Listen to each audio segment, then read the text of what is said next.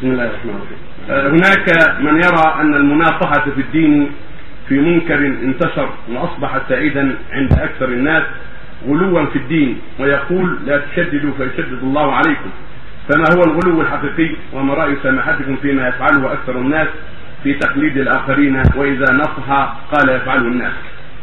أولا من زعم أن إنكار المنكر هو تحليل القرآن من التشريف الدين، هذا غلط، هذا قلب للحقائق.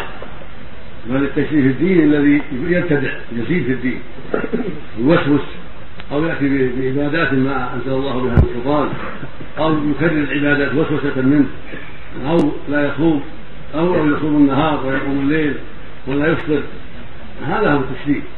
أما من أمر بالمعروف ونهى عن المنكر فهذا ليس مشددا، هذا مصلح وناصح لله ولعباده. وآخر يقول يوجد